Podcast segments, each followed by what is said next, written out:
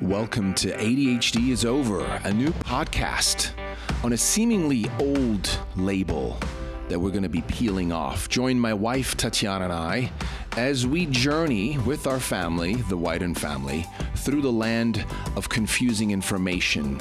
We're going to visit both sides and let you decide because the power is with you. Welcome to ADHD is Over. Hello, hello, and welcome back. And if it's your first time, welcome, welcome, dear listener, from whatever corner of the world you're tuning in from. We have about 42 countries at some point, we counted, which is just awesome. Warms my heart, touches my soul. Thank you for listening. Uh, if you're coming back again and again, thank you for being a repeating, repeating, repeating, repeat listener. Really appreciate it. Today's episode, I'm throwing out, as some of you know, I like to throw out claims and explore them in sort of a, not a channeling information, but a just kind of a thinking out loud. Um, and hopefully you will get some value out of this.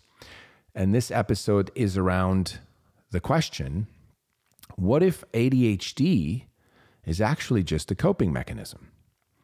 And now that's a very triggering thought very controversial. I get it. Just a claim. So if you're here because you're someone who's open minded, who wants to know what I call the other side of the incomplete and one sided narrative, right? Someone who is perhaps interested in, open to, uh, uh, you know, going down the road less traveled, which is the road my wife and I and our, our two sons have been traveling on, right?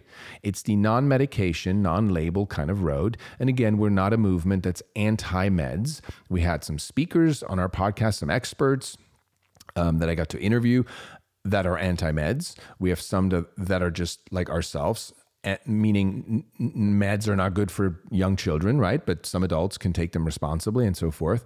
So there's many. Um, you know views on this, but we're not anti-meds, as we're also not anti-vaccine. Uh, but we have our own movement, and we believe that the road less traveled is a road that can really bring lots of lots of fruitful uh, what I call happiness, fulfillment in life. And that's what we want to share with parents around the world.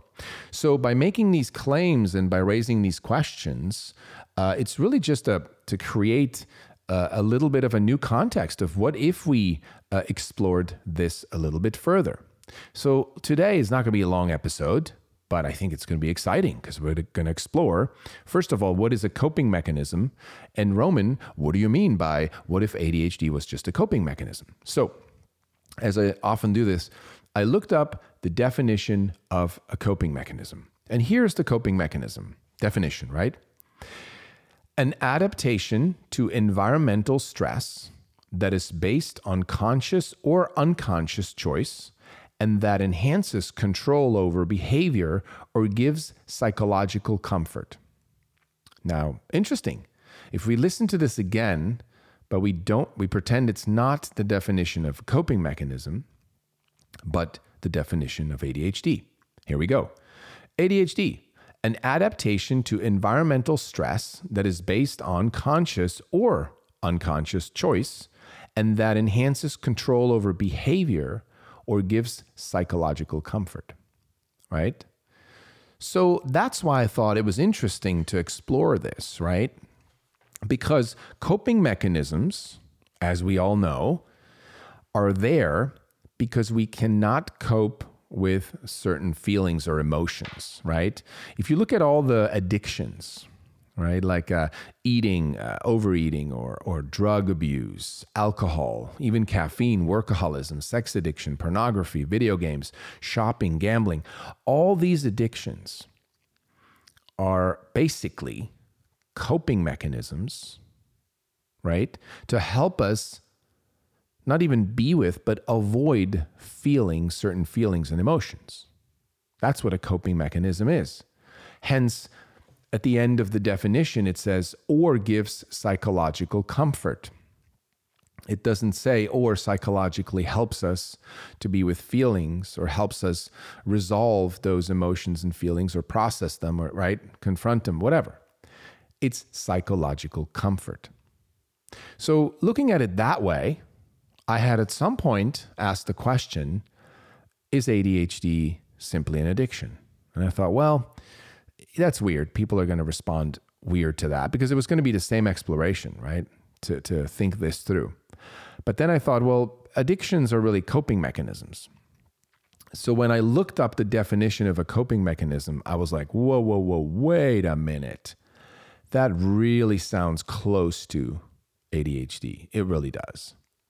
At least the ADHD definition that we have come to uh, uh, um, I not admire, but that, that we've come to accept or discover during our seven years of research.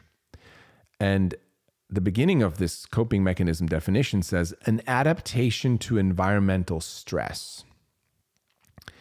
I believe after six years of research and hundreds of interviews later with top level experts, renowned experts, that everyone is pointing in the same direction. That direction is environmental stress. Now, we could go further and say this definition here and coping mechanism should probably be updated to say an adaptation to environmental stress and trauma, because I believe stress is really uh, uh, the representation of a, a, a, lowercase t trauma, um, as Gabor Mate so uh, uh elo- eloquently points out. And then there's trauma, which is capital T traumas, right? Such as uh, abuse, uh, divorce, like the heavy hitters. But there's a reason why coping mechanism uses this definition an adaptation to environmental stress.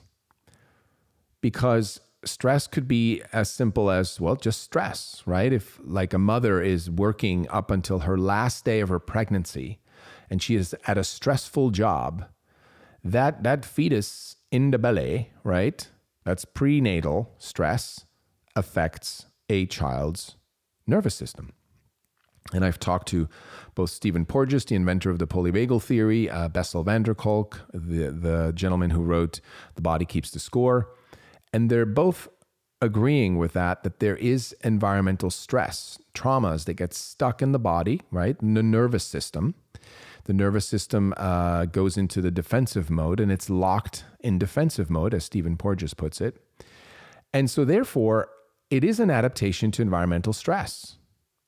And that helps us then to cope with it. That's why it's a coping mechanism. gives us psychological comfort, right? It says enhances control over behavior or gives us psychological comfort. So when I read the definition of coping mechanism and I looked at how we, together with these top level experts, have started to define uh, ADHD, there's a major overlap. So why am I doing this? What am I actually trying to say? Am I trying to say, oh, ADHD is not real and uh, it's just a coping mechanism and, uh, or ADHD is an addiction? No, I'm just posing a question. I have a claim. And that claim is could it be that ADHD is a coping mechanism? And it is a coping mechanism because someone with these symptoms is trying to cope with something. And just like it says here uh, in the definition, conscious or unconscious, meaning they might not be aware. In most cases of children, definitely not aware. They're not, their brains aren't developed enough. Unaware of what they're doing and why they're doing it. And it's so interesting, you know, when parents say, "Oh, he definitely has a disorder because he does something," and it says, "I don't know why I do this," right? And so we assume, "Oh, well, that's that's because something wrong's in the brain. The child's a problem." Well, I'm here to say, I don't think so. I don't think so. Because when children unconsciously do this in order to cope with something, and uh, one of my recent guests, Ann Hintz, uh, whose uh, episode is going to be posted, I believe, this weekend, talked about how a lot of children, because of the trauma, the energy that's stuck in their bodies, right? When they feel uncomfortable, they need to move when there's too much energy stuck in their body, they need to move. Or perhaps when they feel uncomfortable in a situation, in a moment, when they're anticipating the worst, even though nothing's about to happen, but they think, oh, this sound reminds me of my dad screaming. This smell reminds me of, you know, uh, the, the, divorce. This, you know, you get the idea. When they're in that state of mind with that locked nervous system, locked in defense mode, they move. They get impulse, impulses to move or to sit down or to stand up or to do something that we then call abnormal. And we call it uh, hyperactivity or impulsivity and so forth, and hypervigilance, when in fact, they are just moving their body. They are just following their impulses. And I know when I say just, people often say, well, yeah, but, uh, you know, kids can't just run out into the street and, you know, they're going to get run over by a car if they follow, every impulse.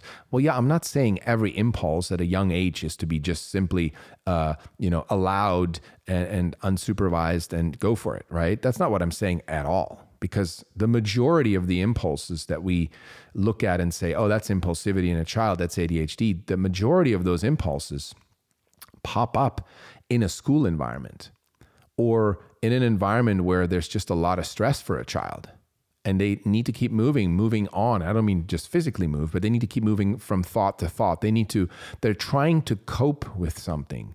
That's my point here. They are trying to cope with certain conscious or unconscious feelings or emotions that they don't know how to cope with because A, no one's taught them. No one's even taught their own parents how to do it. And B, they're not aware of it.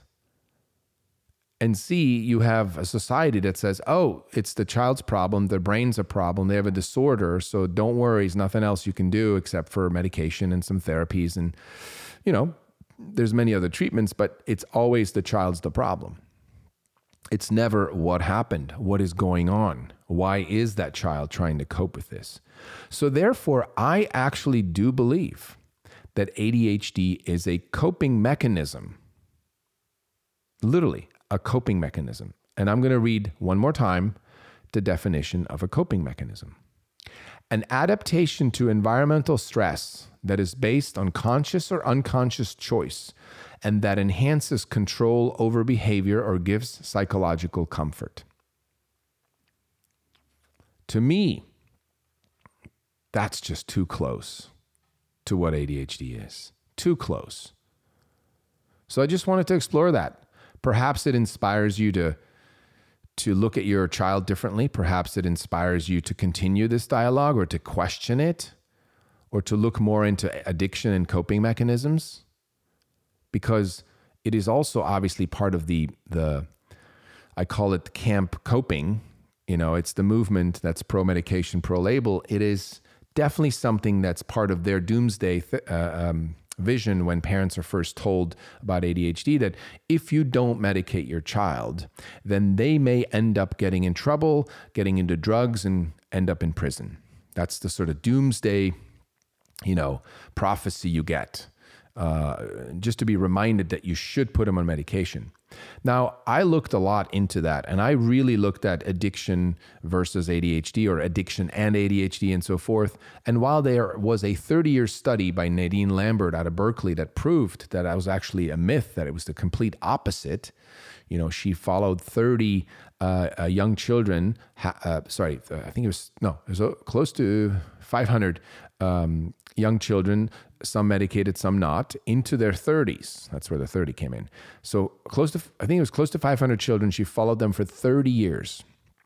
And she noticed the end of the study that it was the opposite that it was actually the medicated children for ADHD that were more likely to get into smoking, alcohol, drugs, and, and, and some ending up in jail.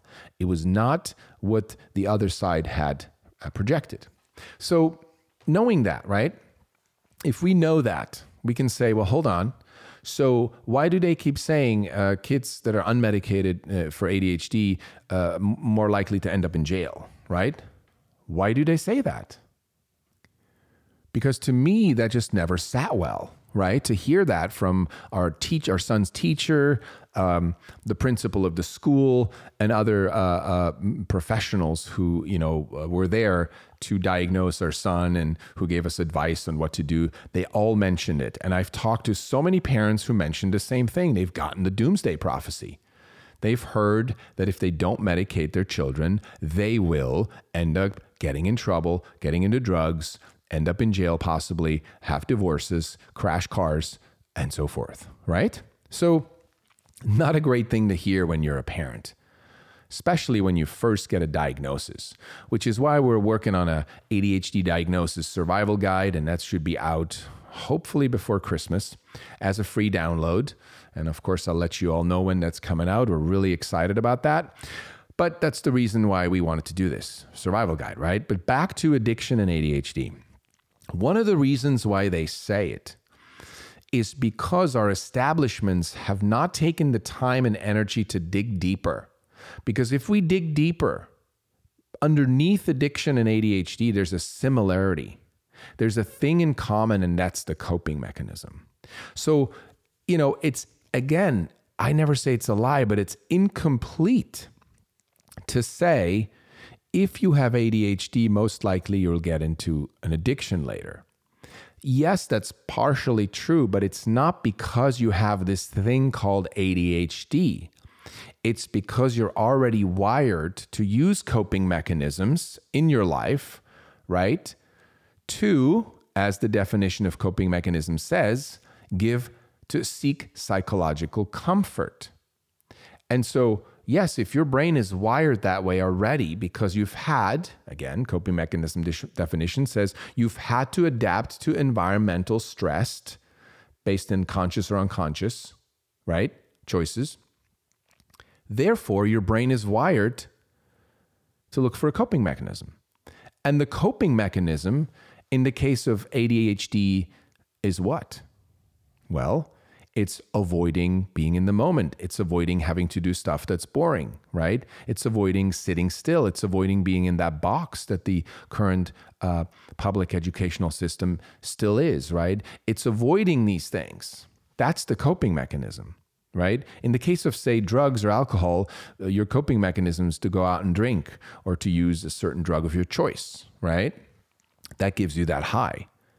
Well, the high that these children are after, right, obviously, is is the thrill of Thom Hartmann, uh, the the wonderful author, expert, friend now, um, who wrote Hunters in a Farmer's World. That's one of the first books we read. Actually, the the first book, full book on ADHD, besides you know online research. He pointed it out at some point. He said that what what Maslow in his pyramid is missing is this uh, um, this need to feel alive, and that really stuck with me. That people, hunters, people with ADHD brains, have a need to feel alive. That's why they at school will pull someone's hair or throw a paper airplane or look out the window because there's a squirrel, right? That need to feel alive in the present, to be there when stuff is happening, not to miss out. That's almost like a drug. And that drug, you know, is the the coping mechanism uses that. So it's almost like, you know, no wonder if a child grows up that way, that eventually when the child comes across a drug, in the case of Ritalin, Adderall, if you're old enough to understand, oh, wait a minute, I am not so accepted without it. Once I take it, I'm accepted and I'm focused, right? eventually it becomes this this dependence on an external substance to function well or to be liked in society or maybe even better the opposite to not be hated right because if you're a child with ADHD and, and, you're at school and you're not medicated and you're you know exhibiting ADHD behavior and you're constantly getting in trouble the last thing you want is to be hated you want to be loved right so if you suddenly realize that once you take your medication, nobody's complaining, everybody seems calm, they're all like, good job, great grades, yay, we're gonna buy you a car if you graduate and get great grades. Like, whoa, whoa, whoa. It creates a dependency on an external substance, in this case, a drug. Again, we're not anti drug, we're not anti meds, but if you give this early on to children, hence, this is proving, I believe, Nadine Lambert's story that children who were medicated were more likely to get into alcohol, tobacco, drugs, and end up in jail. In her 30 year study of almost, I think it's between three and 500 children, right? So there, there you have it. There you have it. It's not that people become addicts because of the ADHD. It's the coping mechanism that's underneath what's called ADHD and what's underneath addiction that will have someone's brain be wired that way to become an addict. but it's not the ADHD. Because again, we have to remember, and I say this again and again, and it's mind blowing how very little people, how only few people get it. When I say ADHD is not a thing, you cannot have it like a tumor.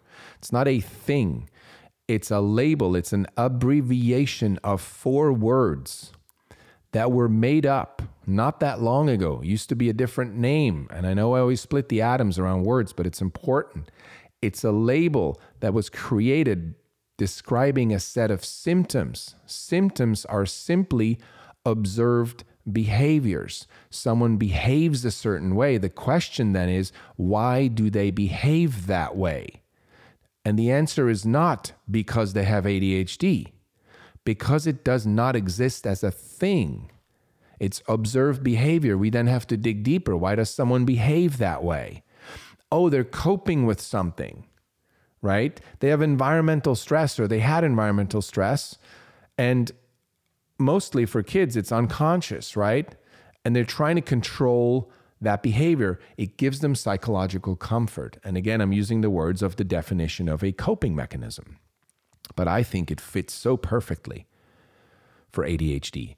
I hope this makes your your your own brain kind of churn and and hopefully get the wheels spinning so that you can think think this through further. Um, I would just say if anybody ever tells you that if your child is not going to get medicated, they're going to end up a druggie and in jail, uh, that's an incomplete truth. That is an incomplete truth. That can happen, but for way many other reasons. And there's so much more to that statement. It's such a quick media headline too. You know, it's it, it sounds great.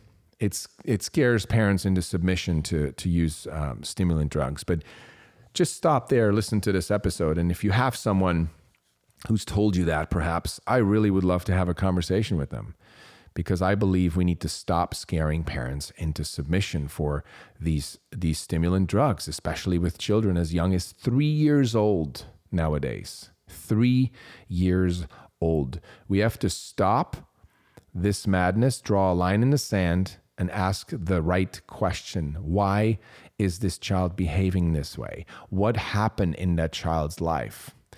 He or she is adapting to environmental stresses. What are those stresses? And if they're still in, in their environment, how can we reduce those stresses in their environment? How can we help them calm their nervous system to go from locked defense mode to calm? to go from sympathetic state to parasympathetic state. How can we do that? That's where we need to start. In this society, we're starting backwards. We're there waiting with a pill to say, oh, you have ADHD because, well, you have ADHD. This pill will temporarily make it go away. And you have it for life. It's a life sentence. And, you know, it's just not true. Those are all incomplete narratives, all of them.